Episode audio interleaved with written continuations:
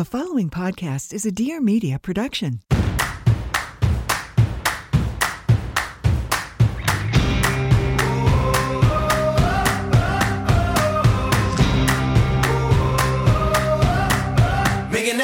Welcome back to another episode of Trading Secrets. This is a jam packed episode. We have Grocery Store Joe on, which I'm not sure why we call him Grocery Store Joe.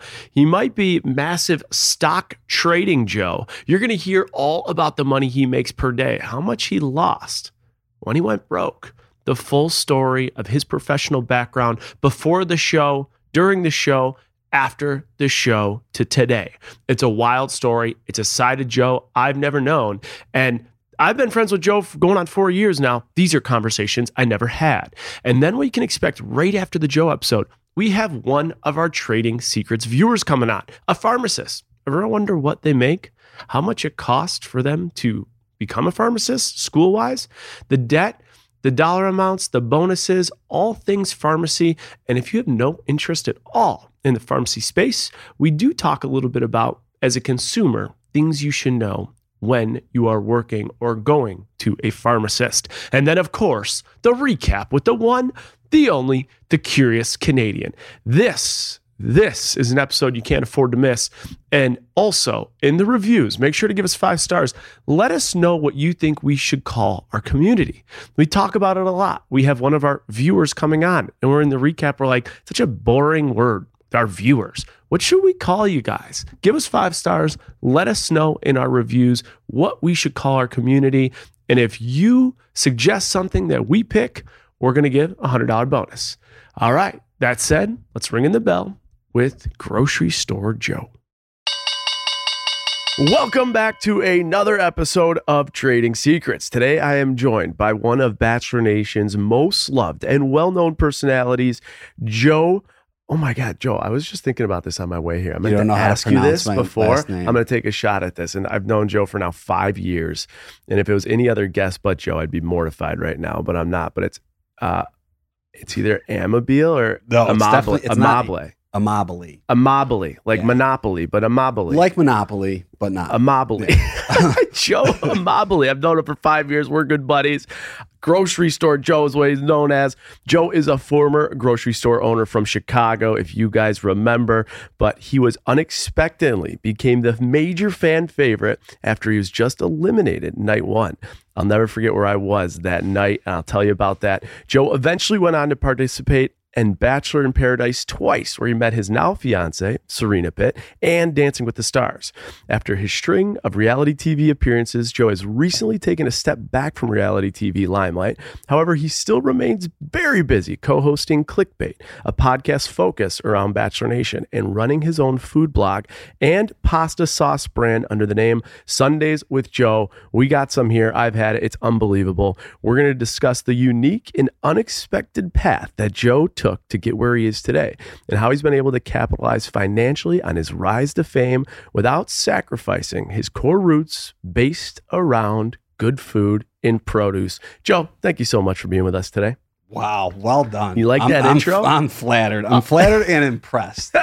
Other than the last name screw up, I'm I'm pretty happy with that one. Very good. All right, first thing I got to kick off with grocery store Joe. Are you sick of the name? Do you hope people never call you it again? Do you own it? What's your take on the name? I own it. I would say okay. the name, the name really, you know, I ca- I was able to capitalize off the the name, and the name has kept me somewhat relevant. Okay. Like through throughout Bachelor Nation, like people know grocery and have store heard Joe. of grocery store Joe. Yeah, they know of it. Do when like if you're walking down the street or someone comes up to you, will they say that's yes. the grocery guy, or do they call you Joe now? Joe from The Bachelor. Yeah, Joe. Okay, but grocery store Joe. Yeah, I would say an, a lot. I love it. I remember the first night when our season came out, and I was watching it with Colton, and we were like like trying to analyze everything and what's going to happen and who what's going to like how's this all going to air? And out of nowhere like the internet just stopped. And it wasn't becca's season anymore. It wasn't anything about colton certainly not about me. It was grocery store joe everywhere. You were trending. You were the number one thing. Everyone's talking about it. What was it like that first night knowing that when the show aired you were eliminated but to see just everyone gravitate towards just like you, your story, and you as a person? Like, what was that like? It was shocking for sure Mm-hmm. and exciting. The thing was, I just, I'm obviously shocking. I was not expecting it. You know, you Yeah. go home night one, and I remember going home and talking to like my cousin who was a huge fan of the show and like my mom. And they were basically like, yeah, if you went home night one, nobody's really going to remember you. Mm-hmm. Um, and we were watching the show, and I remember prepping my friends, being like, "This is going to be so bad. It's going to be very embarrassing." and we were, lo- my brother was like, "No, like you're like starting the trend on Twitter." And ever since then, you know, like my TV, my TV uh, experience has been pretty, pretty good to me. Was there like one tweet or what? Because there were a bunch of celebrities I remember. Like Colt and I were going back. We were like, "Oh my god, she's talking about go by grocery store Joe," and he's talking about. Was there like one celebrity or one big person that tweeted that night that you're like, "Holy shit, there might be something here. Like I- something might be happening." I didn't have Twitter at the time, Got it. so I didn't see any of it. Did you have any social media before the show? I had no, not before the show. Okay. So um, once I got home, one of the producers suggested that I get Instagram. And you had no idea how to do it or work it. I mean, it's pretty simple. Yeah. I mean, you download the app, you, you throw a few photos up. yeah, but now it's so pic. complicated. Yeah. And, and I just think that the crazy thing is, is you've built such an unbelievable platform using it. All right, so I'm stepping into the grocery store stuff because I want to actually get into the the store that you own. So they do the clip on the first season. They do your home. What do they call it? The hometown package, right? Right. Yes. and they they show you at the grocery store. And I'll never forget night one. I think maybe it was like after the show aired, you had told me one of the producers told you like your package was great. You're doing like we think there's big things here. Just don't screw up that intro when you come out of the limo Mhm. and you totally completely screwed it up. But there's something about, and I want to bring this back to business because there's something about your relatability in the fact that like first impressions are so important, but you were so real and authentic with the fact like ah, I fucked it up that like it it gravitated to people. And so I want to tie this back to like interviewing and making first impressions. You had a huge stage with a lot of pressure, and everyone wanted you to make it perfect. It didn't go perfect, but it worked out. So, what advice do you have for someone out there that like gets nervous in those situations, or they're in an interview and they have to make that first first, impression, and it doesn't go as planned? Yeah, you have to. For me, you know, I had really, really bad stage fright, and I remember before going on the show watching night ones because I knew that was going to be my biggest issue. I knew it. Like I get anxiety. Like this is I'm.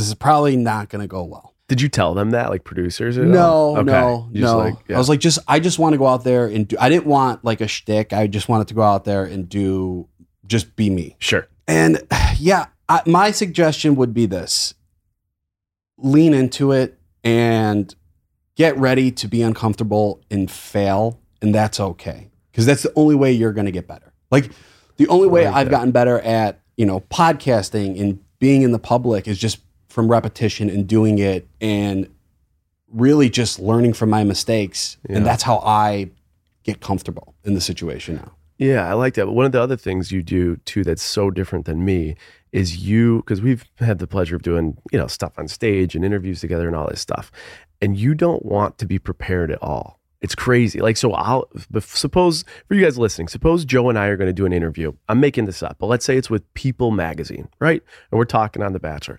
I would want every question you're going to ask. I want to think through it. I want to know what's going to happen. I don't want to get caught off guard. Where your take is like, I don't want to know anything. Just shoot it at me and you'll get my perspective. Why is that? Uh, I'm an overthinker.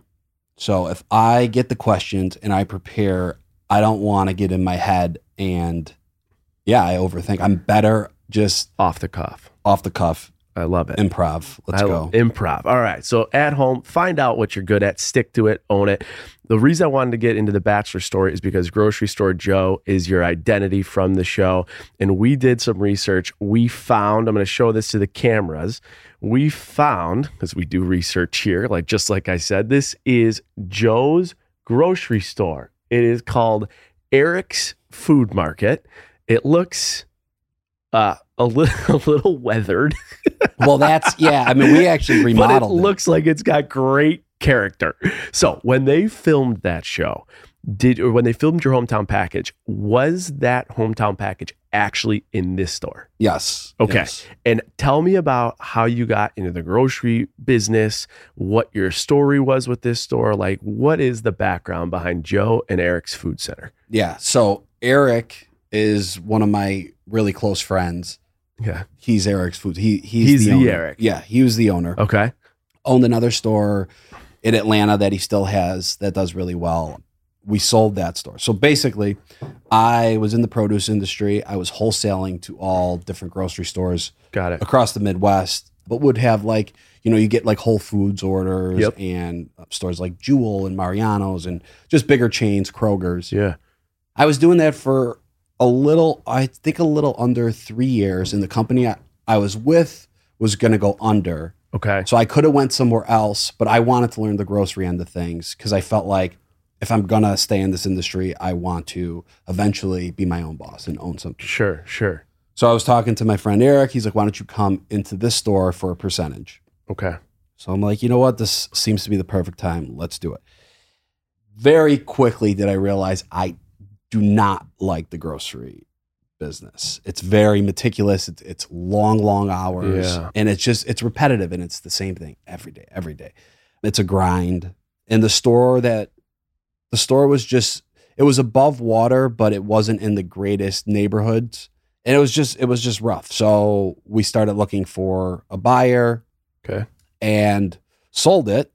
In the interim, I got casted to go on The Bachelor, Bachelorette, Sure. and they they came and filmed my package there. But we were, I think I had told them like the store's actually sold. Like uh, we're gonna be out of here in I think it was like a month. So when you did that package, you guys didn't, you didn't even own the store still anymore. No, but I was still buying. I was I so I flipped from being a seller Okay. to a buyer, and I was I was buying for his other store in Atlanta Okay. and buying for a few others. Uh, got it. Got it. Okay. So, so if so far out there, you've heard underwater, you've heard wholesale. If you start to get confused by any of the business terms, because we're hitting on a bunch of stuff today, stay tuned to the recap. That's the Curious Canadian's job. We will define those things. For this store, when you got your equity, how much money did you have to put up front?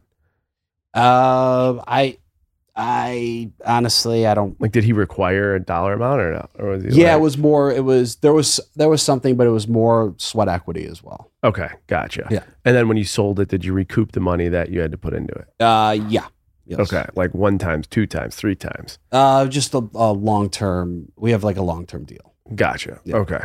What? So financially, did owning the grocery store and selling the cro- grocery store change much for your financial like portfolio? Like, if you look at like Joe's life, was that like a life changer, or was that like, eh, it did a, it moved the needle a little bit? Yeah, well, I would say it wasn't it wasn't a life changer, but it was definitely it definitely helped me grow as a businessman Sure. and learn a lot about that industry. Gotcha. If anyone ever thinks that they want to start a grocery store, open a boutique one, or wholesale produce, what advice would you have to get into it, and would you recommend it? Just you you have to you you have to live there. It's twenty four seven. Work, work. It's it's all day, every day, and as time goes on, it Yeah. gets easier and you learn it. But something like I treasure from just having uh, the grocery store was if I did want to open up a restaurant now, I I know a lot about the business. I know the back end. I know like somebody's got to order the napkins. Yeah. I know you got to pay attention to quantity and what you're ordering and the deals you get. So like, yeah, like I, I I could do it. Like if I if I needed to open up a restaurant, which is something I was considering for a little bit, yeah. um, I think I could open up one and be successful. Okay, I got two questions. One is for the consumer when you walk into a grocery store, and one is if you want to own a grocery store. If I wanted to own a grocery store and operate it in like an area like this, and it was similar size to yours, or just like a smaller boutique, what do you think estimating on an annual basis you can make is like a grocery store owner, one store, smaller boutique type store Uh, In New York, uh, in New York or Chicago? let's do Chicago. Let's do Chicago. You know I that have- market I have no idea. I mean, it's still all about location. The problem is with the smaller grocery stores, and this is what I realized being in it for the short amount of time I was in it. Yeah. it's very hard to compete with the big dogs. You know, they're, you know, it used to be where the smaller boutique neighborhood stores were the cheaper ones. Yep. Yep. It's not like that anymore because the big stores buy in bulk, so they get deals. Mhm. So if I'm if I'm selling to Whole Foods, for example, I'm going to give them a much better deal because they're going to buy truckloads of watermelons opposed to the little guy who's going to buy 10 boxes. Gotcha. So that's that's where it's extremely difficult. So unless you if you had so if you were going to open a small store, Yep. I would suggest you have a great hot foods area Okay. because Like there's the a meals lot to go. yeah, there's a lot of profit in that. Okay. And then you you eliminate your your waste Got it. as far as produce. I would I would suggest Oh, interesting. having a very Wait, large wait a second. So the produce, I never thought about that. The produce that's probably about to go bad is the produce they'll likely used to cook for like hot meals and stuff. correct. Gotcha. I mean, it's, it makes sense. it's still it's still good. good. It's still good, but, but you, you're not throwing it out. Yeah, Okay. and you, and you you don't want to buy it and then leave it in your in your house because in a week it is going to go bad. Yeah. Give me a, a number that you estimate someone can make if they open a store, like like net income. Great, great walking traffic, good hot foods area, solid produce. Two fifty. 250. Okay. That's a good one. Now I'm curious someone walks into a grocery store. Where are people like myself or you guys listening at home? Where are we getting taken advantage of the most? Like, where is the most profit going back to the store? And I also can't stand with stores. And I think this is strategic. You would know this. Like Kroger, they put the the, the milk, the eggs, everything I need just for a quick hit, it is in the back corner of the store. So I got to walk through everything and come back, and then I pick up another hundred dollars of food. That's all planned, right? Oh, 100 percent. Yeah. Yeah. And so where is as a consumer, what is like like, hey, just so you know, when you buy this at a store, they're probably making the highest margins. Well, they make their highest margins in the hot foods area, hot foods and produce. Produce. But you're not you're not necessarily getting taken advantage of, but that's where that's where the highest profit margins are. It's Got not it. in the the dry dry goods. gotcha. Okay. It's not. Interesting. All you right. know, because like my sauce, for example, we Yeah. have, we have it here. You know, profit margin on on this is extremely small. But I could sell you a case. I used to sell cantaloupes. That was like uh, one of the one of my biggest movers. Cantaloupes. Yeah, Okay. in a case of cantaloupe, there's nine cantaloupes, right? Okay. You could very easily buy a case of cantaloupe for.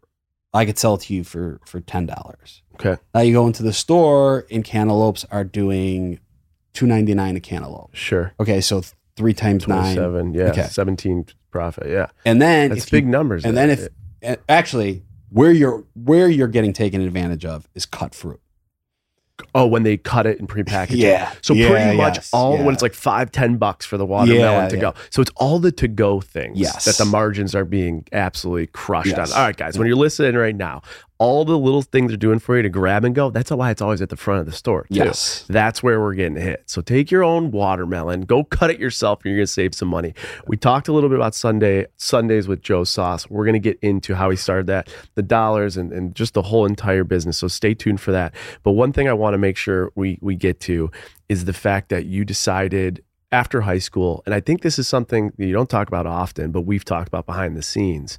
After high school, you decide to forego college and you become an equities trader at CME Group. So this is something I don't know that many people know about you, Joe, but I find it fascinating. And when Joe and I talk, usually it's like what investments, what trades you're making, and that's just something you don't talk you don't talk about this publicly, your background in this often. No, not really. Done about I don't know seventy percent right now. So You're uh, like, that's why I don't talk about don't it. really want to talk about But, it but what 'cause I'm made sick. you Uh, about to puke right now? yeah. what made you forego college and, and go full speed in that world? Okay. So yeah. So I hated school. Okay. Really, just just wasn't. And I and and you know I regret it, but I just wasn't a good student. So like what type of grades we talking? I've, I mean, I don't think I brought a book home throughout high school. and I, I was still, a, I was still a C student, but like I was just, I cheated. Like I just didn't want to be there. Like, Yeah. I did not want to be there. So you did anything to just get by. Yeah. Wait, I got I'm interrupting, but now I'm just very, very curious. Joe in high school. What was Joe in high school like? Like if some of your best friends or buddies had like, what would they say about Joe in high school? I would say I'm, I'm, I'm, I'm similar that I, to the person that I am today. I was just, I guess like just silly. Like, Were you like prom, like prom king?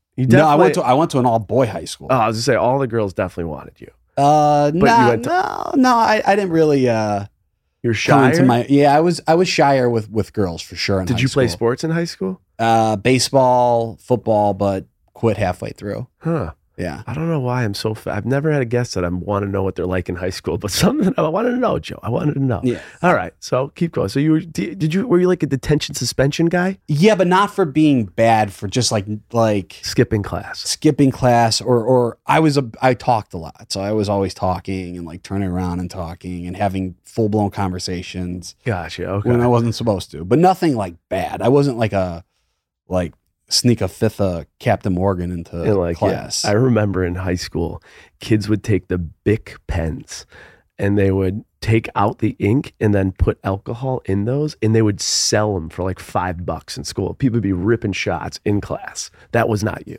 You were No. probably the guy selling them though. no, no, I I I, I wasn't. No, I wasn't bad like that. That that was a different. That was a different type of kid. Uh, Yeah. that was not me. But what were we talking? So about? school wasn't for you. No. you. You knew that, and then you decided against college, and then went into trading. And Yeah. tell me about that process. Okay, so my cousins were successful traders at the Chicago Mercantile Exchange, the CME Group, Yeah. which eventually bought out the Board of Trade. That's why it's called the CME Group. got it, got it. But it was the Chicago Mercantile Exchange and the Chicago Board of Trade.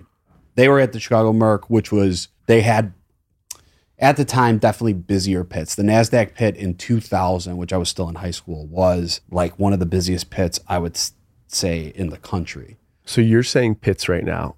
A percentage of the people at home might know. A percentage might be like, "What the hell are you talking about? Are we back to grocery store talk? Pits? Like, explain what a pit is." Okay, so that is open outcry pit trading. So it's where locals, traders, and then you have brokers who work for banks and different firms and hedge funds all trade an index. So I worked in the NASDAQ pit, which was so you basically are, you're not trading one stock in the NASDAQ, you're trading the NASDAQ as a whole.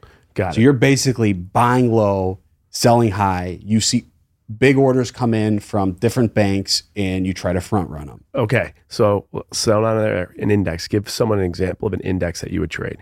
The Nasdaq. Okay, The Nasdaq index. so the Yeah. Nasdaq the S&P, the S&P index. There you go. So there you go. We'll, we'll in the recap, I'll break down exactly what that is. But you're trading that, and you're this is like the scene in these Wall Street movies where it was back in the day. You're yelling at each other, right? Yeah, you're like calling each other's number, Yes. and you're handwriting the 30. orders.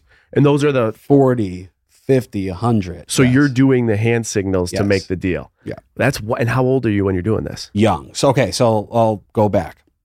My cousins were successful traders, and they were young. They were they were in their early 30s, Mhm. and I see this as a kid in high school, fifteen years old. You know, my cousins got a different Mercedes every three months, and like just like living this cra- like they were going to the south of France for you know summers for like a month, and I and I come from a blue collar family, and like the, and my neighborhood's blue collar, so really never seen any of this, and I was like, whoa. Yeah. Like, don't worry, like you're coming to the Merc when you graduate high school. So I was set. I was like, you tell a 15 year old kid that, like, that's what I'm doing. you're in. What do you think they were making at that? Like when you're, did you ever ask them? Like, can, you, Uh, like, can you make a hundred, two hundred, a million? My millions? my my cousin Anthony, who unfortunately passed away of cancer a few years ago, he Sorry.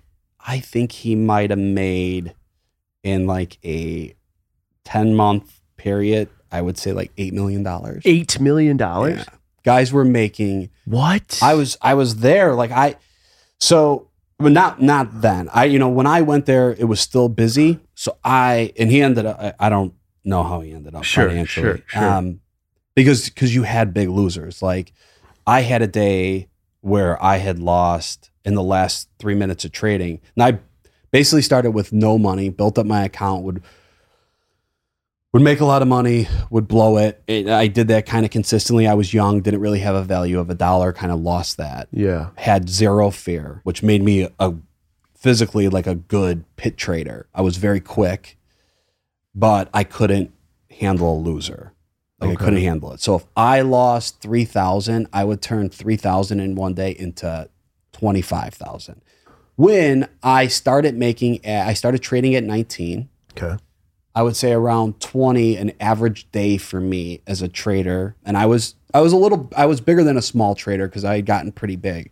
Average day was like around 2500 to about 5000 Okay. and then you have your days where you could you i had a day where i made 30 grand but for me my losers always my losers always trump my winners And What that- was the, the best day you had as a trader i think the best best day i think i made 27000 and the worst day as a trader? worst day i lost 64000 and if i didn't get out where where i got out in the market that split second i would have lost well like in the potentially like a million dollars Holy that's how shit. the market was moving you know at a rapid pace and thank god I, I you know to this day i still don't know exactly why i got out because i was i was young and stupid Was this like the 2007 ish time This was or 2006? this was 2007 2008 so th- there- you did this like in the middle of the shit show. yeah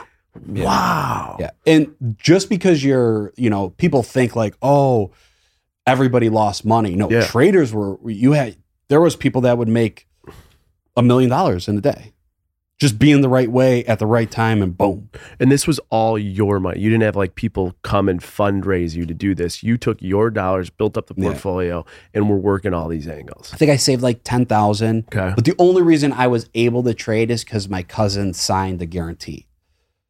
Basically saying if Joe loses, He'd cover your money. they they have to cover it.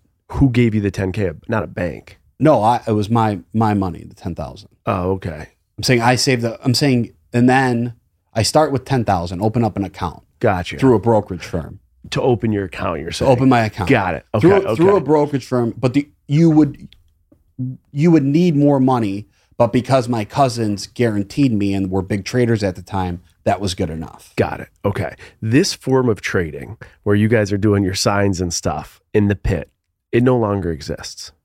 Right? It exists, but to a much smaller extent. I believe there are still. I'm pretty sure, like my pit is no longer there. The Nasdaq. I think the S and P might still be there. I, I believe there's an S and P option pit. I believe there's some option pits Yeah. that are still up and running. Okay. We might edit this part out, but I want to just break it down so if someone is confused, they can kind of understand. S&P 500. You do have uh, you have an ETF, right? That ETF for anyone listening will just mirror exactly how the S&P 500 moves. Exactly what were you selling though, and who was the person you were selling to? Just break down the mechanics of that. Yeah. Okay. You and that's the thing like you're you're selling and buying futures Okay. and you don't really know. Okay. And you don't know who like other traders are buying, you don't know their positions.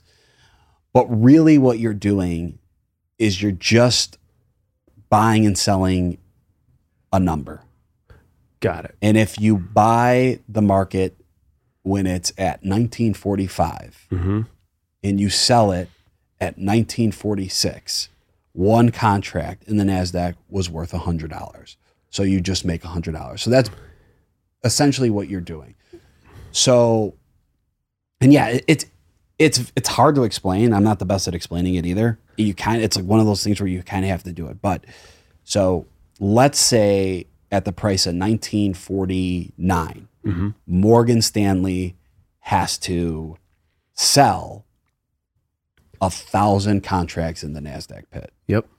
The market would potentially hold that 49 price. So, as a trader in the pit, knowing that, hmm the goal would be to sell in front of the 49 price Got it. because the market will potentially, most likely, the first time not go through it. Right. So, you short it in front of the price Got it. to then buy a few points lower. Got it. And then what you could do is you lean on the big order, where if it goes through the big order, you buy some of that. You flip your position, you go long, and then you sell the longs at a higher price. Got it. I cannot believe that grocery store Joe, the guy who's got his brand image of slinging watermelons and cantaloupes, has this type of complexity, with, making 70 grand, lose 70 grand a day at the age of 19. It's wild. I, I want to give the most basic. So if people didn't follow that, I'm with you on that. But if people didn't follow that, tell me if you think this is a decent example that's like bare bones 101. You look at your gas price right now, right? So you know that gas prices today, let's say it's $4 a gallon, and there is a future of $3 a gallon, you could lock up that contract and buy gas at $3 a gallon, not knowing what's going to happen. Gas might go down to two, $1 a gallon, but you still own it for three. If you're buying a future contract based on what you think could happen. Yes. Yeah, And- so that's and like you, and you bare have bones. yeah, that's bare bones. And by doing that, you the odds are in your favor. You're buying it at three, and the market's at four. Sure, exactly. So if you want to buy the threes and you want to dump it at four, there you go. You you're just good. made money. You just made it. Or you can hold it and Or it you goes up to six and then you just made 3x or whatever Correct. it is. Okay. All right. So we, I, I love, I could talk about the day trading stuff all day. I want to just at, end with this because I think people might hear this, get interest. Maybe they want to do it, maybe they don't. Day in the life of a day trader when you were doing it, what was the day in the life like? Like when you wake up? When you go to sleep? How long were you sure. working? Yeah. Yeah. So the Nasdaq pit opened up. Different pits like the Euro dollars opened up at 7:20 in Chicago, 7:20 a.m. The Nasdaq pit opened up at 8:30. I would take the train into work, so I'd wake up. I would say I would wake up around 7 a.m. I wasn't a coffee drinker because I was a 21 year old. Yeah. um, and take the train, get into work. I didn't do enough research, which I should have, and that's that's my biggest regret today. Okay. Um, and I kind of just went in there and was like, "All right, I'm gonna I'm gonna sling away. Let's go." It was to me, it was a it was a casino. It was a smart man's casino. Did you ever hit a big trade at like right when the market opens? You know, you take 10K and leave for the day at like 10 o'clock? Or were you there all day just grinding? I would usually grind all day. There was a lot of people that would do that, which left for so many more opportunities. Um, so it. I I didn't. I barely ever did that. I did that once in a while, um, especially when I was trying to recoup after a big loss. So if I did take a big loss where I lost thirty grand, and usually majority of my money that I had in my account, uh, I would slowly start taking winners and leaving to build my account back up. Got it. Okay. And then, real quickly for the cameras, you got to give us what are the meanings? Give us three signs that you would do in the pit and what they meant. Okay, so if you're selling, your hand wants to be this way. So you would So say this this right here- selling. I have big hands. This right here is 50. okay. And if I'm buying, this is 50. Okay. Okay. And that's that's a 50. This is seven or this is 70. This is seven. This is selling at seven. And that's I mean, options are different. I never trade I, I trade a little options now, but Sure. not the way they trade them in the pit. There was definitely more signals for that. But as far as I worked, it was buy, sell. Got it. Would you recommend anybody that's listening to this that now has an interest to get into the trading game?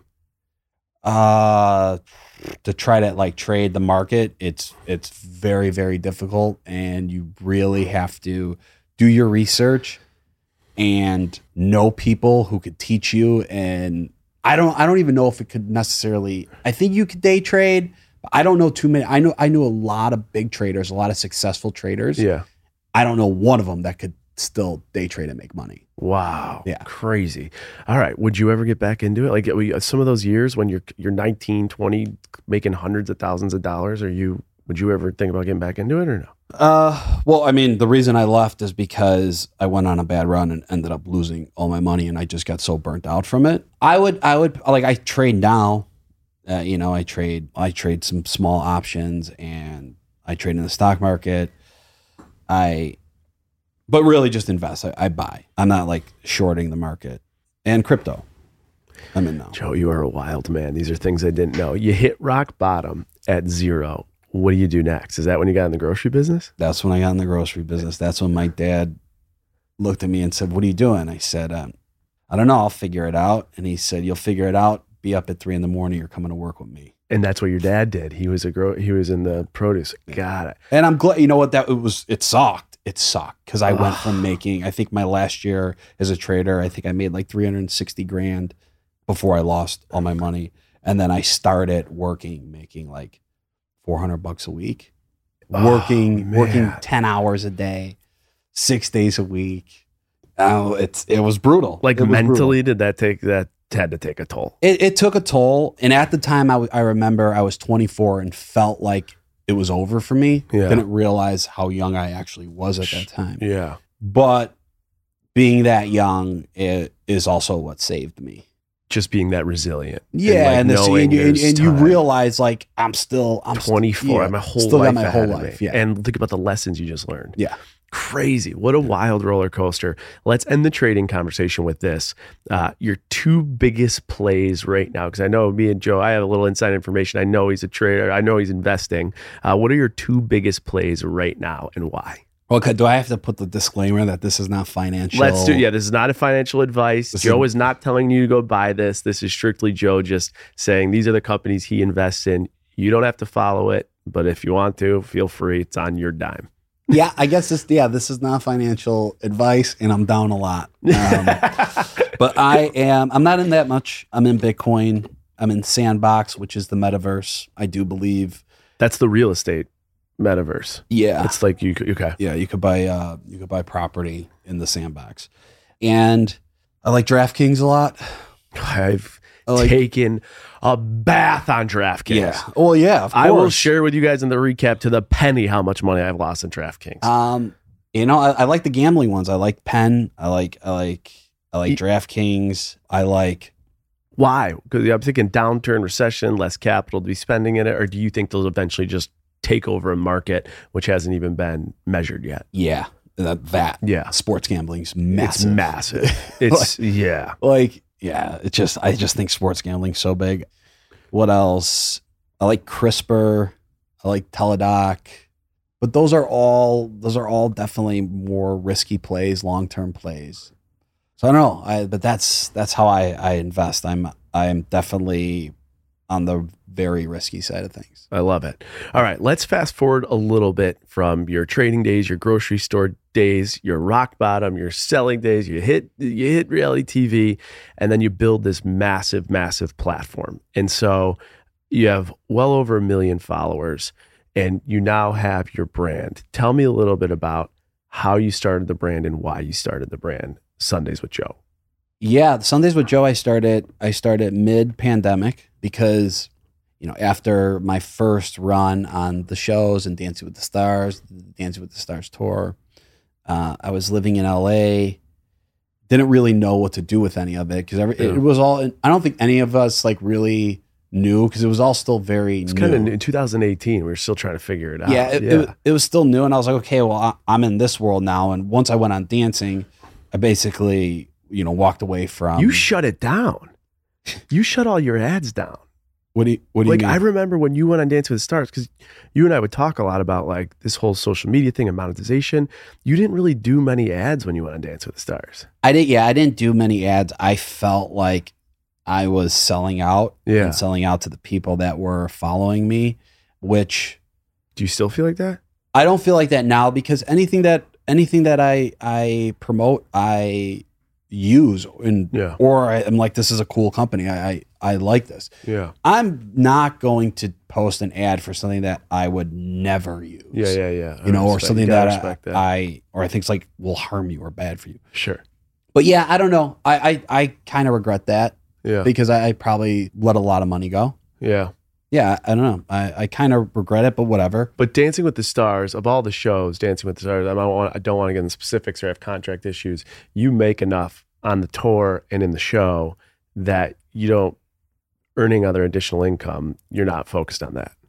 You're not focused on Yeah. it, but you should prep for the downtime because. So the initial question was The about, Sundays with Joe. about yeah. the sauce, and yeah, I had left LA out of my relationship, living in Chicago, moved there thinking maybe I'll open up a pizza place. Okay. Was kind of the idea, or a beef stand. Okay. Pandemic hit, I'm like, I don't know what I'm gonna do. One thing I was comfortable with now and enjoying was like hosting and being in front of the camera. So I'm like, okay, well, I don't know if this is ever gonna work, but let me start messing around doing food videos. It's what I like. Yeah. I know the restaurant industry. I love going to restaurants. Let me just have fun with this. As I was doing, it, I'm like, how am I gonna monetize? How am I gonna make money? Yeah. my partner in Sundays with Joe owns a big distribution company in Chicago, dib- distributes to all around the country. And we were talking, and he's like, "I I like your videos. Why don't we figure something out?" Cool. And then I was like, I, I don't know if I'm going to grow on YouTube or not. I think it's going to take a very long time. kind of came we YouTube is so hard. so hard. It's the hardest. we came across I was like, well, what about a product? And we worked out this sauce. I had a recipe, workshopped it a little bit. Obviously, you know, you, these things have to be manufactured and, and, Totally. and but it's all like it's cooked in a like a, it's kettle cooked and Yeah. So how, Um, when you so you, you get the deal, how much did you have to invest in a company like this to start it? Like someone someone says they have the best sauce out there, they have the best product. What do you what do you have to look at to invest and like create something like this to uh, just get it going? It depends. It, it- Like- it depends on how how you're getting it done. It could cost anywhere from I would say minimum ten grand to who knows. I mean, depending on how you're doing it. Really, I mean, it could cost if you're doing everything yourself. I mean, Yeah. it could cost in the hundreds of thousands. so from idea generation to getting this right here and us tasting it, how long does that take? Six months, three months, a year, that two years. that took us idea to like when you. I think that took us four months, Four months. which is pretty quick. Okay. So someone out there, you want to get something into a can or some sort. You got a recipe, four months, minimum of 10 grand, you're thinking. You have to have some type of distributor relationship or manufacturer, right? Yeah, And that came through the guy that you partnered with, Yes, right? yeah. So you have you cannot do this unless you're tied in with a manufacturer. One tip if someone back home thinks they have an idea, they want to do it, they have the 10 grand. One tip for someone to get connected with a manufacturer, what would it be? I don't know because I had the relationship, so I I would I wouldn't answer that. I wouldn't know how to answer that. I Find would- someone in I, the I would space. say I would say if you're looking, probably LinkedIn. Yeah, look, like literally type in like manufacturing uh, reps, managers, Yeah. get connected with someone. Then how your product's made, you got a ton of these. How do you get them on the shelves of supermarkets? Or that's you know, and I'm going through that now. We just got into a bigger chain in Chicago. You know, if you follow me, you've seen it on my page. But Mariano's we're in now. You have to obviously you have to get a meeting. You have to show your product. They have to taste your product, and then you kind of have to give them It's like a reason. Yeah, a, a reason it is, and a reason why it's going to move. You know, I'm lucky enough to have a social platform. You know, thankfully from the show, so stores see that and like, okay, well, we have. Like, I think stores have now realized they have to embrace social media Mhm, because mhm. it's the new um, way of marketing. Yeah, it's influencing. Um, right? So because of that, like having that platform helps immensely. Got it. So yeah, got to have a good product. You got to get with the right buyers. The buyers taste it, then they like your product. How does it work when your product is on a grocery store shelf? Do they buy it all up front? Do you get paid per unit that sells? Like, how does that whole business work? Uh, yeah. So it, it depends on the chain and how how the store how the store wants to do it. But yeah, they could usually smaller smaller stores may do um on what is it on on credit whatever. But like bigger stores, they'll pay upfront Okay. and they will depending on like if you're on their local rack, if you're on the shelves, if they're doing end cap. So like an end cap is where you want to be in a grocery store. Okay. Yeah. yeah, yeah. That's because that's what people see. They walk past it. It's it's the front of the aisle. Do you have to pay to get the end cap position, or do you have to like sell them on why it should be on the end cap? Yeah, you have to sell them on why you. Got it. if you're paying under the table for that, I- I don't know if that happens, Okay. but that wouldn't be uh, ethical. Got it. Okay. But yeah, if you uh, depending on like how you're going to promote it on your end, like so for me, we're go. I'm going to Chicago in a few weeks, going to the Marianos, and we're in a store called Woodman's. Now Woodman's is going to give us end caps, and they are really promoting it. So I'm going to the stores. I'm going to demo the sauce myself, Gotcha. Okay. um, and I'm going to promote it. I love it. And what does it sell for? That depending on depending on the stores. Right now, we're selling online two for. uh I should fucking know this because I actually put those. Uh, those go for uh two for seventeen ninety nine. And what's the web? Where can like someone wants to try your sauce right now? What what website they go? Uh, Sundayswithjoe.com. Sundayswithjoe.com. Two for okay. Two for how much? Two six. How much you say? Uh, seventeen ninety nine. Seventeen ninety nine. I love it. And you said it's kettle cooked. What does that mean? It just it's it's cooked in like a, a kettle, so it's So it's just- not in like a big like manufacturing plant pot. It's like Yeah. legitimate. Yeah. Love it. Okay. And what's the plan? What's so you got Sundays with Joe? Do you have like a goal of how many units you want to sell, or like do you want to end up selling this or starting a company? Like what's the plan with the sauce? my plan is is you know I want I want rebuys in the stores that we're in. I want to prove that Oh, we wow.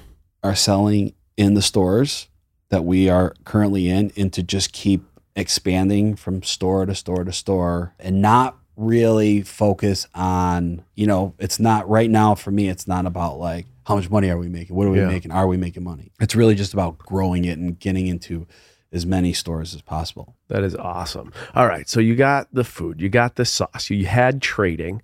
You now have this other aspect of your income and potential career plan, which is like this media entertainment space. So you're on all those shows, you do the tour. What like what's your and this is such a conversation all of us have after the show. It's like where do you take it next? Like do you still want to do hosting? I know do you ever think about acting? Do you ever consider you know you have this podcast now do you want to continue doing the podcast like what's your take on your career development within this like media and entertainment space Well, if you're listening and you saw my Maybelline commercial, you would know you would know that, that, this is fucking I'm George. Clooney 2.0. I- Look at him. I definitely have chops. what there. was your Uh, line there? You had like one line, right? what was um, it? Ready, babe. Ready, ready, babe. You babe. Yeah, killed it. Too. I did. It was, it was like I- Matthew McConaughey smooth. I would love to. You know, I I've been hosting Clickbait, a Bachelor Nation podcast for. I think we're going on over two years now, but I, I would love to stay in like that hosting space. Definitely the food world, and yeah, I mean that's what that's what I'm gonna try to keep pushing and, and get into that space as much as I could. Best part and worst part about podcasting. Best part about podcasting is I enjoy talking. And then worst part is I realize I enjoy talking too much. Okay. uh, no, uh, worst part, you know, we podcast over Zoom, which is how we have to do it because we're all in different places in the world. Yeah. But there is something about talking to somebody in person, which makes it just, A little better than the Zoom stuff. yeah, just a little smoother. with the so you've been it's 2018 five years later still connected to the franchise do you foresee yourself continuing to wanting to be like more part of it like be on other shows with bachelor like do, will you do another show like do, do you have a outlook for that or you just like we'll see what happens type thing Yeah, like I, you know, I have a I have a great relationship with the show. Yeah. Um, and I think we're both on the same page where it's like, hey, you know, don't bite the hand that fed you. hell yeah Like this, Totally. we people know us from the Bachelor franchise, And that's it. Um, so yeah, like I yeah, like I don't know, I don't know if Yeah. if there was uh, more opportunities within the show. Sure, I would I would 100 percent yeah at least consider them. I'm not somebody that would ever just be like I'm like. There's a lot of people from our world that's just like I'm done with the show. yeah yeah yeah yeah, yeah. Which hey, if you want to be done with the show,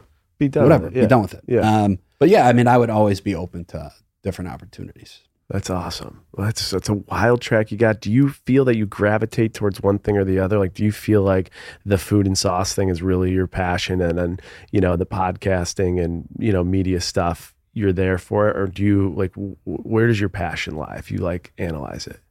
Uh, my passion is, I would say, in the food space, but I do really enjoy. I really do enjoy being in front of the camera. I've, Yeah. I've come to, I've come to really like it. Yeah. and and podcasting and hosting like i i enjoy i enjoy this stuff this i have a lot Yeah. of fun doing this I think you marry the two. If you could do some type of like hosting for food stuff, you already did on YouTube. You crushed it. I think you'd be a natural at that. yeah yeah and i have Do you like talk to I- agents to I have and an do that? I have an I have I signed with an agency not too long ago. I have a a, a really good manager, so trying to figure things out. All right. Let's play a little game here. We'll do like, I'm curious where you can make more money. Could you make more money trading in the pit or with your social media? Like back then or now? Yeah, like back then. Well, I- back then in the heyday versus like your heyday now in social media. Which Oh, one? oh, heyday trading in the markets. Like not even all- close. Not even close. Not even close. Do you think the social media monetization at the rate it's at now, like in three, five years, do you think it'll remain the same? Like, what's your take on that? I th- I don't know, you know, because we look at like how many people watch the NBA finals. Mhm. And then you look at certain influencers and see the numbers they get on a reel. It's crazy, they're the same. isn't it So- nuts? I don't know. I, I think I think it's actually probably just going to keep growing. Interesting. Do you do do you put any time into like TikTok or YouTube or the other ones, or you mostly focus on Instagram? Well, my biggest following is Instagram, but I tweet and I I do TikToks once in a while. TikTok is just yeah, I, I just I don't know. I don't really care that as much. I don't really, you know. I just kind of always try to stay true to who I am on all social media sites. So that comes with me like, yeah, if I feel like doing something in the moment, I'll do it. I love it. Okay, there you go. All right, Joe. Next step. wh- what type of? Uh, when are you going to those um, those stores that people can come see you and buy your sauce? Yes, I will be in Chicago going to Woodman's and Mariano's to all the different stores. I think I get in September 15th through like the 21st. Okay, there you go. Go check it out. We had Jill Zarin on from Real Housewives. She has a big rug collection. There was a TJ Maxx buyer out there listening, and they're working on getting all her rugs in TJ Maxx. So if you guys out there, anybody know any grocery owners that are in the buying division, reach out to Joe. Let's get Sundays with Joe on every single shelf. Joe, five years from now, what's it looking like? What are you doing? What is your main career. When we've podcast in five years from now, I sit down, Joe. Joe is crushing it in what? Take a shot. Uh, on my own food show.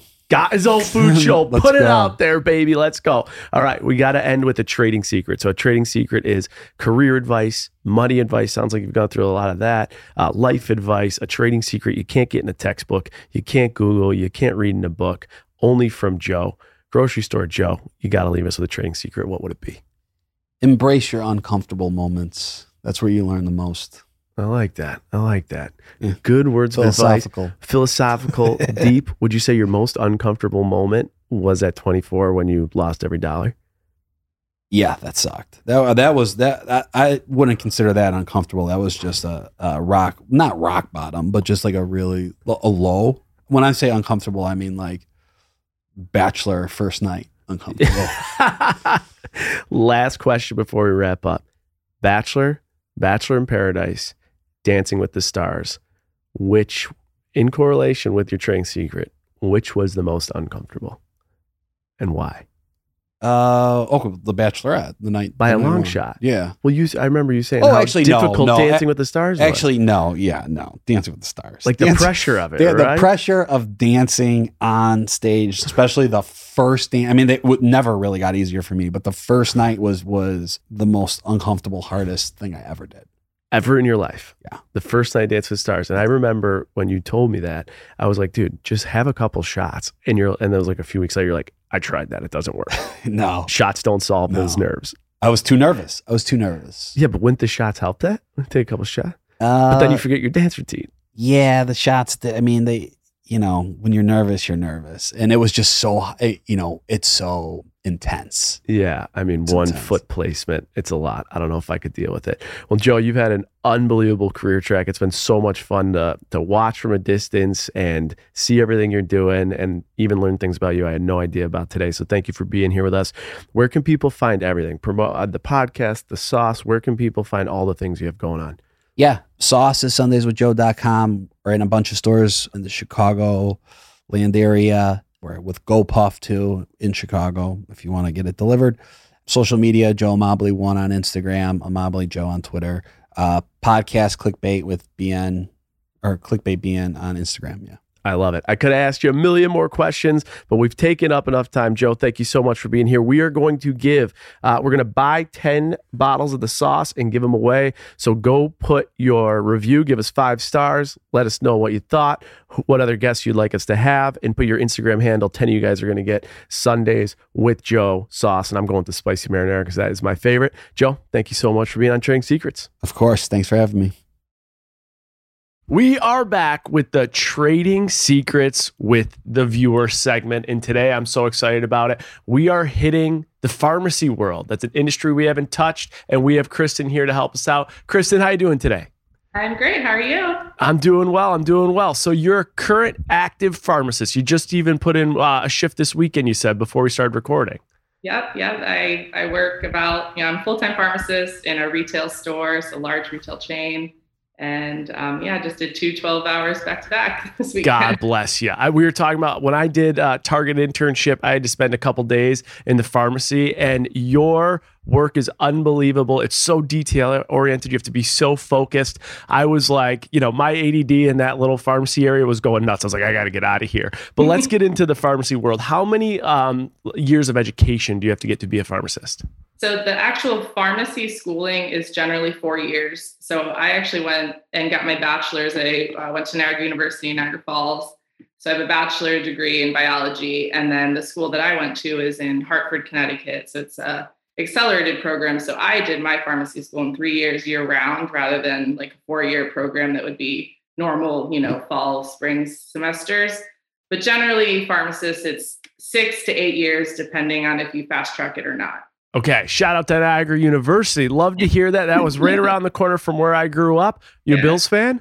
I'm a Bills fan for sure. Let's go Bills tonight, Monday Night Football. Go Bills. You got to love it. Okay, so pharmacy school, four years plus two plus another two. So about six to eight. How much debt did you have to take on student debt to become a pharmacist? So just for pharmacy school, I graduated with $185,000 in student loan debt oh. just for oh. pharmacy. Um, oh. so my my parents helped me with my undergraduate degree, so that was covered, but they were cut off after that. Um, so you know, most people have their undergraduate and their pharmacy debt. I had 185 just for pharmacy school. So just for pharmacy school, if you had your undergrad debt, I'd assume that's around like 250k. Yeah, I mean it was it was about 35 a year. So yeah. wow. Okay. All right. So even more, about 300k mark other pharmacists within your industry the mm-hmm. you know you had 185 just pharmacy school but 300 all in. Is that student debt level comparative to some of your peers who are also pharmacists? I would say yes. So uh, you know not everybody has parents that can help them out or they take out loans for everything. And um, i think the the hardest part to kind of grasp is for a lot of graduate or doctorate programs because pharmacy is a doctor of pharmacy. So we come out with a doctorate and a lot of those programs you don't have the ability to get income based loans or subsidized loans. So your rates might be higher and your interest starts to accrue as soon as you take that loan out. So when you come out of school, you know it's already ready to get paid off. Oh my God, that's it's intense, especially now with interest rates moving the way they are. I think about you know when you got out, you, your interest rate was probably a little lower, but now mm-hmm. it's even so much higher. So the debt will accumulate at a much drastic uh, pace for those that are just graduating. Let me ask you this: What was it about pharmacy that made you say this is the answer? This is what I want to do most people kind of decide later in life. And when I was in seventh grade, Fredonia Middle School required that we job shadow someone for careers class. And I um, job shadowed a pharmacist at a local Rite Aid. It was my friend's mom, and I just loved what she did. And having, you know, you're helping so many people, and we're the first point of contact for most people because you can't just walk into your doctor's office and ask questions. And I decided in seventh grade that's what I wanted to do. And here I am many, many years later. I love it. Shout out to, again to Fredonia, right down the road from Buffalo, New York. I used to spend some time there. Had an ex girlfriend who went there. Sunnies. We used to party. Good oh, times. Oh, yeah. this world is smaller than you know, Kristin. Okay, so let's get back to it though. You graduate pharmacy school, 185k debt for yourself. How much can you start making as a pharmacist right out of school? Um, so when I graduated, the starting rate for retail pharmacist in the area. So I was in Hartford, Connecticut at the time. Um, I started at $56 an hour. So it ended up being about 116,000 a year as a 25 year old straight out of college. Um, and I thought I was like making so much money. I felt so great. Um, but then, you know, three months later, they give you three months to, you know, get your life together. And then the, the student loan bill comes and my first bill was $2400 a month for my first student loan payment Oh, I mean, first of all, congratulations on getting placed where you got placed. 50, mm-hmm. 56 bucks an hour when you're 25 is amazing. But yeah. my gosh, when again, when you're at that like 120K mark, right? And let's just for simple math, let's say you got 70K after taxes, 2400 a month gets aggressive quick when it comes to paying down yeah. the student debt. When you get signed as a pharmacist right out of school, is it like some of these investment banking or consulting jobs where they'll offer signing bonuses? Yes and no. When I graduated, no, because the market is still saturated and it was very saturated when I graduated. So a lot of pharmacy schools opened up um, in the last, you know, 15 years because there was a shortage. And so at one point they were handing out BMWs as sign-ons to pharmacists. And Stop it. That yeah. was a thing, huh? That, it used to be a thing. So you used to get an actual brand new car when I graduated, there was a surplus of pharmacists, so there's no sign-on bonuses. There's you know just normal benefits that a, a corporation offers, and then your pay. Um, now there is shortages in certain areas of the country, so there are certain parts of the country that you can go sign on with one of the big retail chains, and they'll give you a hundred thousand dollar bonus to stay with them for two years. Currently, right now. Right now, what parts right. of the country are those? Um, the ones I've seen recently have been Indiana, um, a lot of really rural areas where they just can't get people to to move or get to, or the you know the working conditions really maybe aren't the best in those areas, and so they're they're desperate. This is so fast. This is why I love this shit. It's so cool to learn about different industries and jobs I would have never otherwise known. I always like as a kid, I was always obsessed with career day because I was like, what what who's whose dad does what and what can you do? Mm-hmm. I mean, this is fascinating. When you get out of school from pharmacy school you said you work in a big retail uh, chain and i'm assuming you know i did my internship at target is that usually the the play for someone coming out of school? Do you want to land at like the Walgreens, this you know the CVS, the Targets, or is there a different track that most pharmacists take? So when you're in pharmacy school, you spend many many hours, like. I think it's like 1,600 hours minimal doing rotations, and that's where you can figure out what track of pharmacy you want to go with.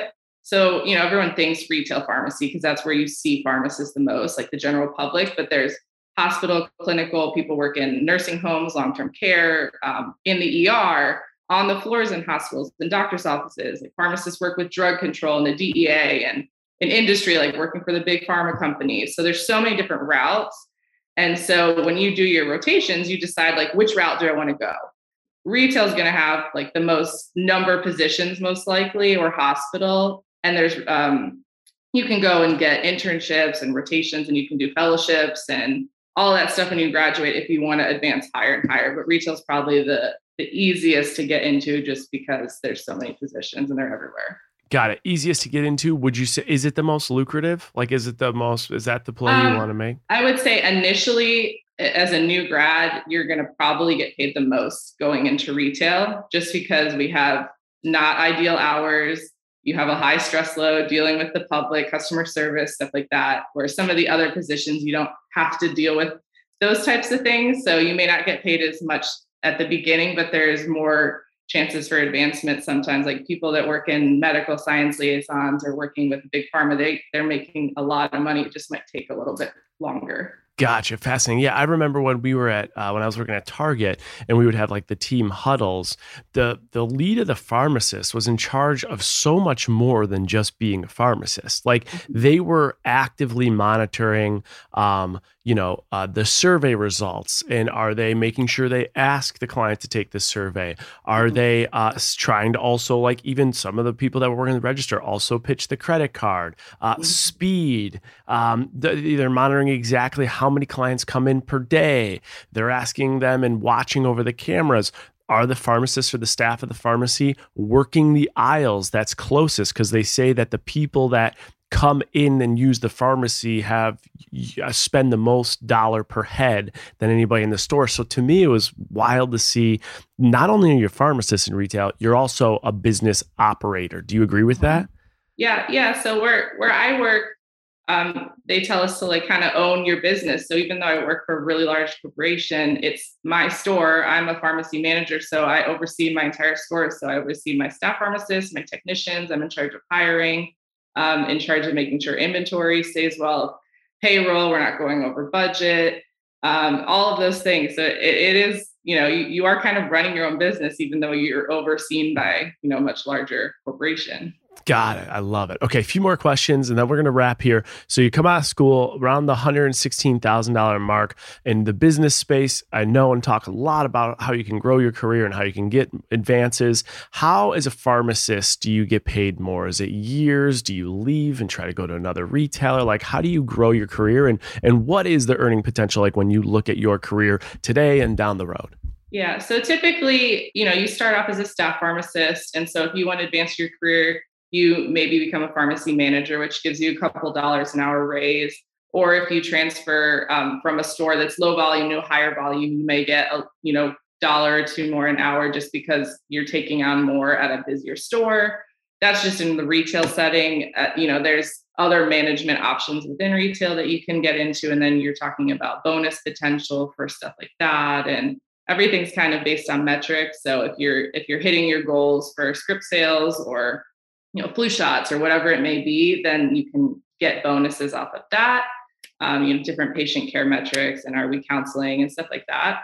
Um, but i would say the biggest way to grow your income is you know become a pharmacy manager um, and then have a busier store that's going to give you the, the most money in a retail setting. But you know all these other options you can go through hospital there's just so many different tracks you can take. There's like hundreds within the pharmacy career yeah, it is wild. And it does a lot of things, you know, no matter what your industry is, it does come down to business. I even remember at Target, right? The the leader, the, the pharmacy manager of that store had a district pharmacy leader who managed like 10 stores. And then they had a national pharmacy manager. Those mm-hmm. people were all pharmacists at some point. Now yeah. they're not pharmacists, they're executives managing the dollar amounts of scripts and how many scripts are sold and things like that. And I'm sure at that level, especially at the executive level of like a Target, they're making millions uh, yeah, with bonus opportunity lot of money. Yeah, and that's the other thing too. The misconception of retail. I remember our store leader. You would think like, oh, you manage a Target, right?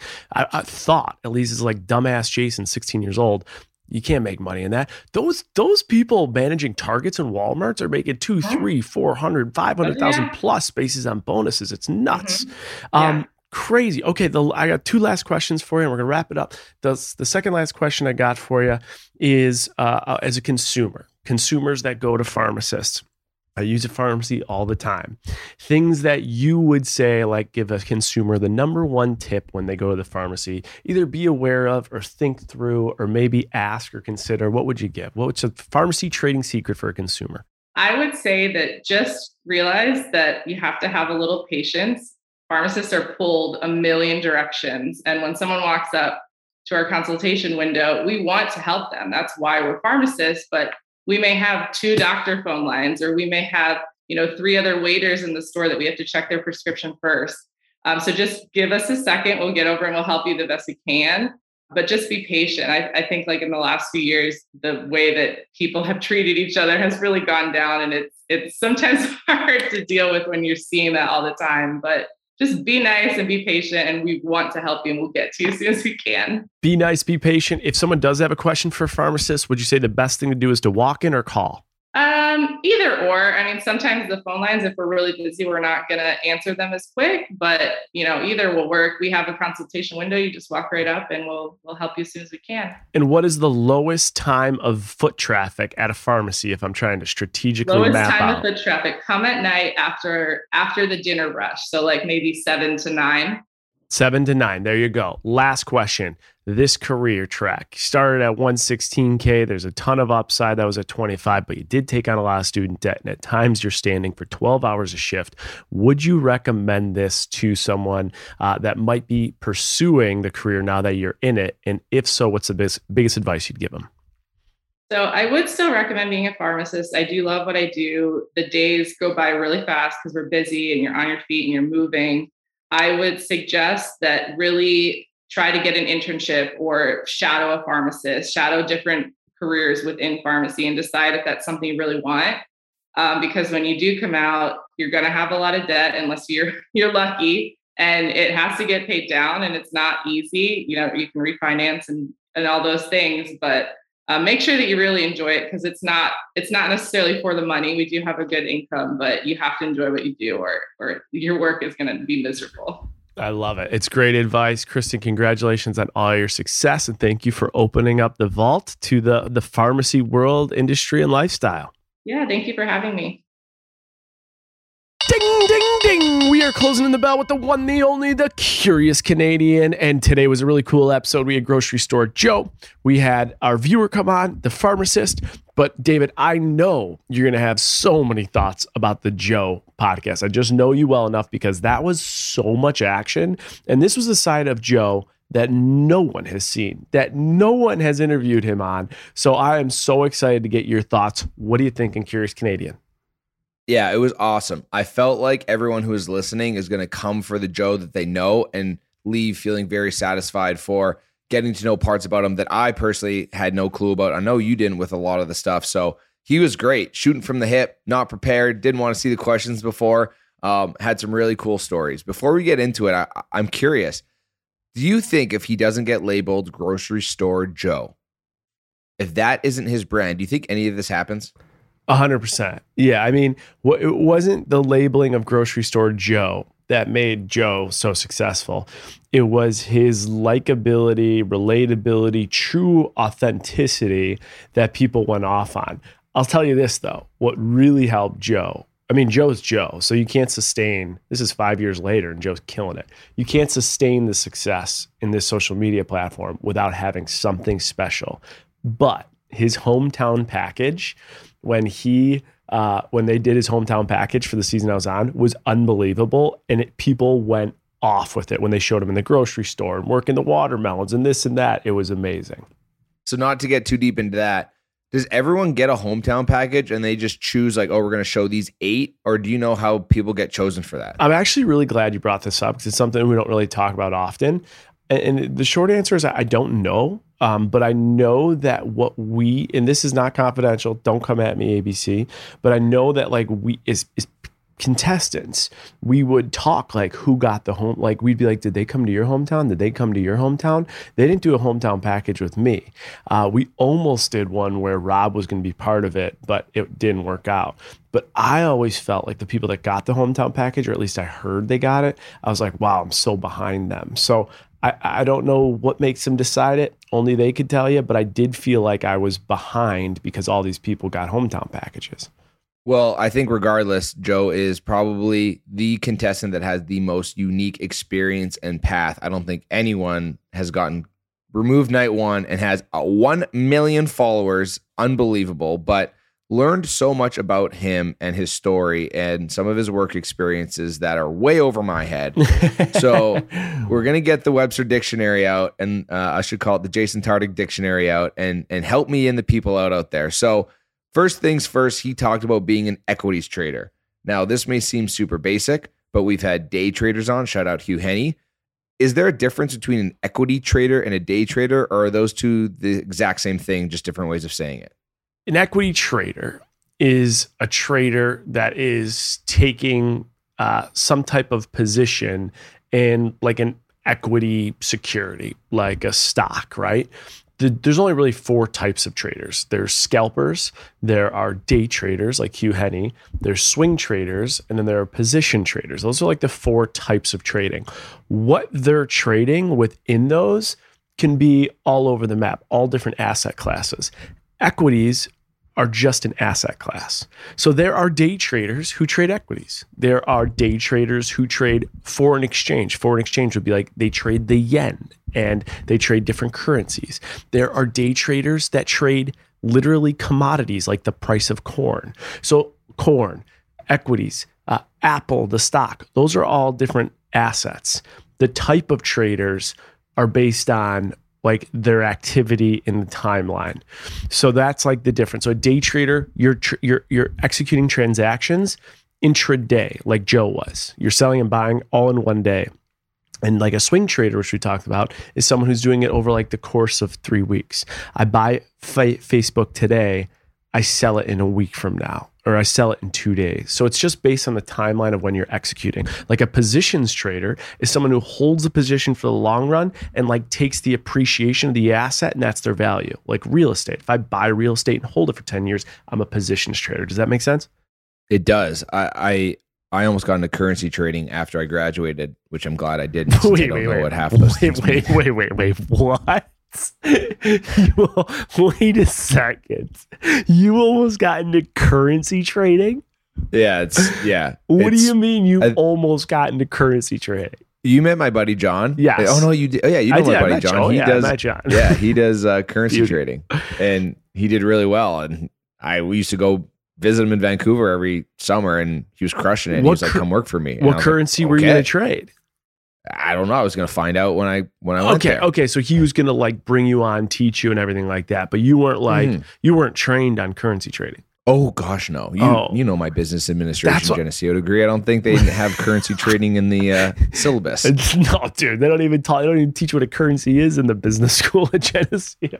All right, here's some things. Shout out Geneseo. Still love you. Love you. Uh, here's some things that he did say that if you're getting a business degree, you should know. I don't fully know. I know some, but the people at home may not know all of them. I'm gonna say some some words at you, okay, and I'm not gonna ask you to define all of them. okay. But when he started talking about his pit trading experience, which sounded like the most intense environment of all time, Right. in about a three sentence spree, he said the words brokers, firms, hedge funds, index, buy low, sell high, big orders coming in from bank, front run, lean on big order, flip the positions, short, long, trade options.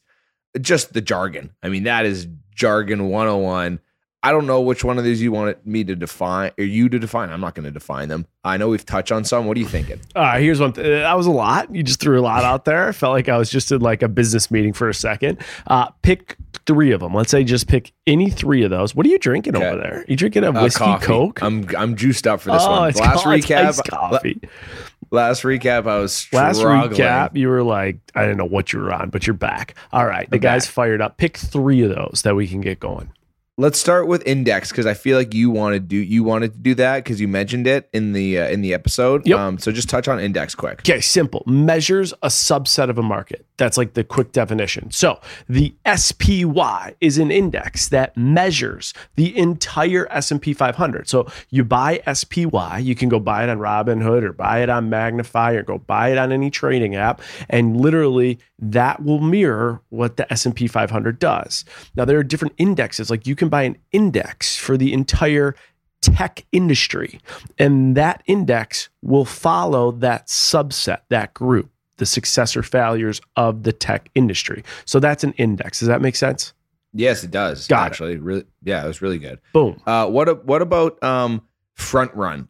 I think the exact way that he used it was when he was on the pit trading floor. Big orders would come in from the bank, and you would try and front run them. Okay. What does that mean? So so he's giving you examples there. So a big order comes in from the bank. So does the market know that? Do the people know what's going on? No, but he's seeing the bank do it. So essentially what he's doing is he's getting inside knowledge, inside information on a transaction that will have an impact on the future price. So because he's seeing it quickly, he can make a move because he's seeing it before the entire market Jason and David at home would see it. Is he seeing it because he's on the floor? That's how he's seeing it. Exactly. He has. Oh, he's man. just in a. It's like. It's like imagine. Let's talk football because football's on right now. Let's say Tom Brady's going to get traded, right? And the agent's admin is in the meeting. The agent's admin. He's not doing the deal or whatever. He just schedules the agent's schedule, but he's there and he hears Tom Brady's getting traded. He knows before we know at home, David and Jason. So let's say he can get Tom Brady off of his fantasy football, if that makes sense. Yes, it does make sense. And the last one that I have is he talked about in the grocery game, he had to flip from being a buyer and seller. He talked about as a an equities trader, flipping the positions. When you talk about being a buyer and seller, flipping positions, are there different industries? I'm curious. Can you give us some, some examples of different industries where you can go from flipping from a buyer to a seller? Well, I think the big thing with flipping position is so there's a thing uh, it's called uh, reversal strategy in trading, and it's it's it's reversing your strategy based on what's happening with technicals. I'm going to give you an example, like when I think, and, and I'm staying out of politics right now, but like when I think this is just my opinion on this specific individual and individuals aligned with uh, politics. A flip strategy, a flip position is what like Nancy Pelosi reminds me of, right? Like she will have a position in something. Let's say it's chip making. It's a company that does chip making. She will have a position in that because she knows a big bill is going to be signed in which the government is going to fund that industry or company. So she'll own the position, which is public, and then uh, she'll it will take off. Now her flip position will be she'll know immediately when the funding period will end or when they're going to cut off that funding. So she would quickly flip the position and sell that company, knowing that something is going to happen, which will reduce their overall income position. So flip strategy, reversal strategy, it's you're moving one way, but then immediately taking a different position because of some information you've read or have. That makes that does make sense, right? Nancy Pelosi picks. She's isn't she like the highest performing stock portfolio in the world? There's a lot of theories out there that if there's a few politicians, because they have to make their trades public, there's a few politicians, if you follow their moves, you'll outperform anybody. What's crazy is I just did this analysis, Jim Cramer, right, from CNBC.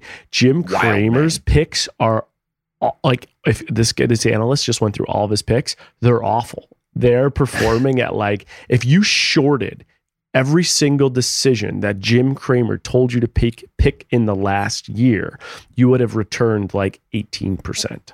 Speaking of flipping positions, he did flip positions himself. Joe did from a pit trader to a grocery store worker making 360k in his last year, obviously losing more than that and that's why he left to making $400 a week at 24 years old working 6 days a week he got out of it because he had his worst performing day of six as of sixty four thousand dollars, and as he said, he was a millisecond away from what he feels like losing a million dollars.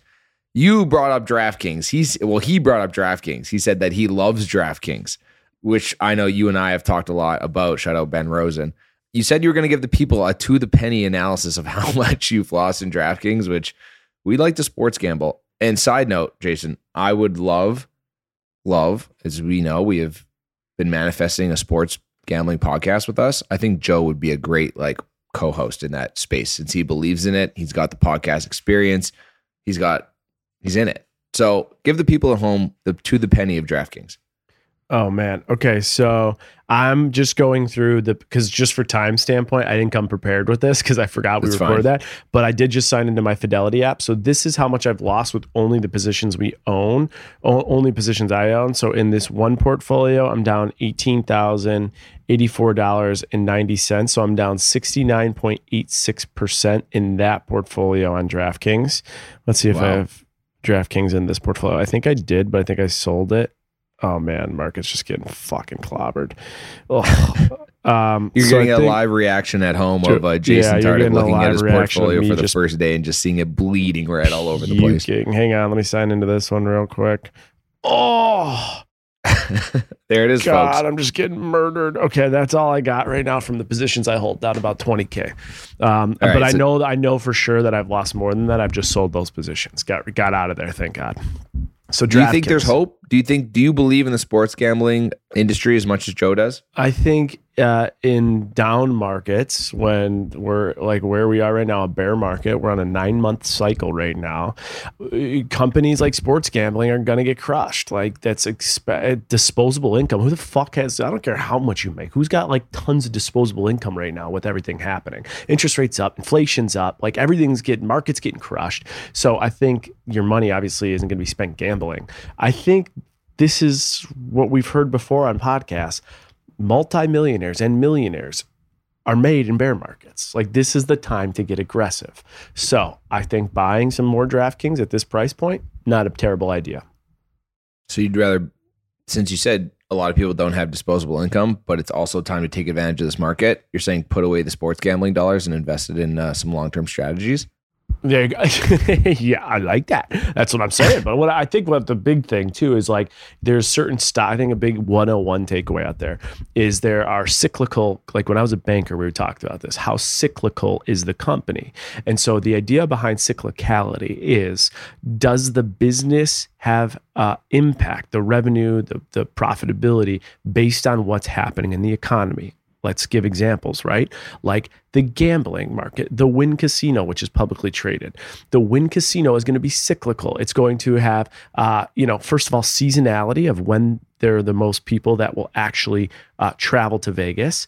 And two, when the economy's down, it's going to cycle down because less people are traveling, less money, people are spending money on gambling, less people are going to Vegas. So it will have a downturn when the market's downturn. Let's talk about something that's non cyclical, has no correlation whatsoever to the market beer and beverage, Constellation Brands, STZ. It could be a downturn, it could be an upturn, it could be a war, it could be thriving. People are still drinking their booze, right? So those are things to think about when you're looking at a company. We just made a Bishop Kearney uh, selects jersey for the owner of Constellation Brands, Sands. The Sands family, billionaires yeah. out of Rochester, New York. Killer, killer company. Love that stock, by the way. Big supporter of the STZ. Program. What else you got, Jason? You got anything else before we wrap up today? You know what, David? It's good to see you. It's good to hear from you. Uh, this artwork, we're working on merch with Mindy Lehman. I'm excited about this. It's pretty sweet. Go follow us on Trading Secrets Instagram. Give us five star review if you can. If you guys are enjoying these Trading Secrets with the viewers segments, please let us know. We'll keep them coming. The pharmacist was on today. And David, the last thing I'm going to wrap with is we need. I was even thinking about when I'm introing uh, our pharmacist today, Chris, and I'm like, oh, we're trading secrets with the viewer. Like it's just not catchy. And our listeners need something. They need like a title. They need like, are our listeners, are they traders?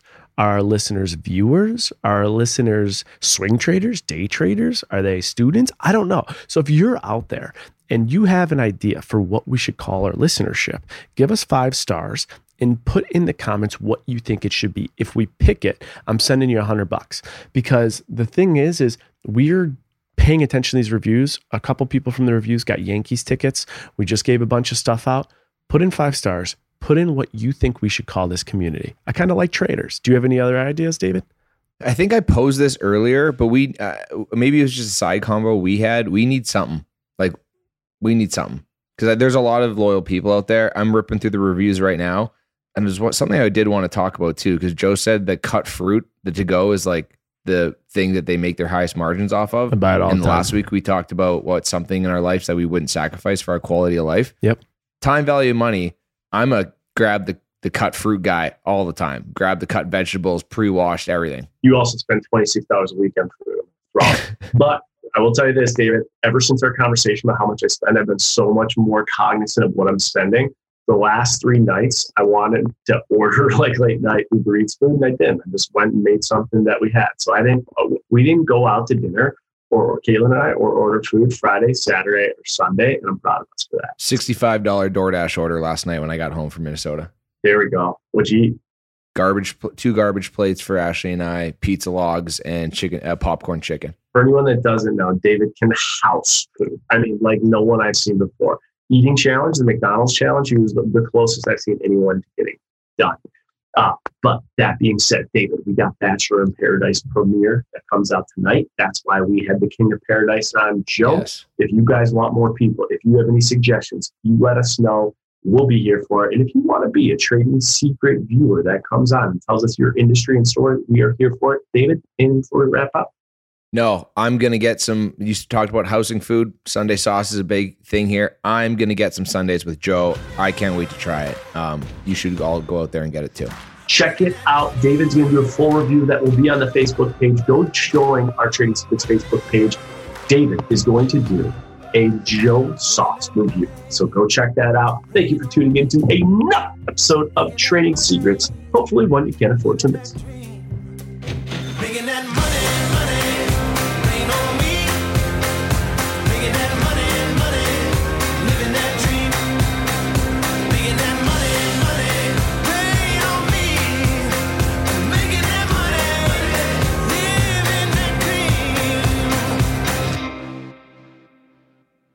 Note that this episode may contain paid endorsements and advertisements for products and services. Individuals on the show may have a direct or indirect financial interest in products or services referred to in this episode.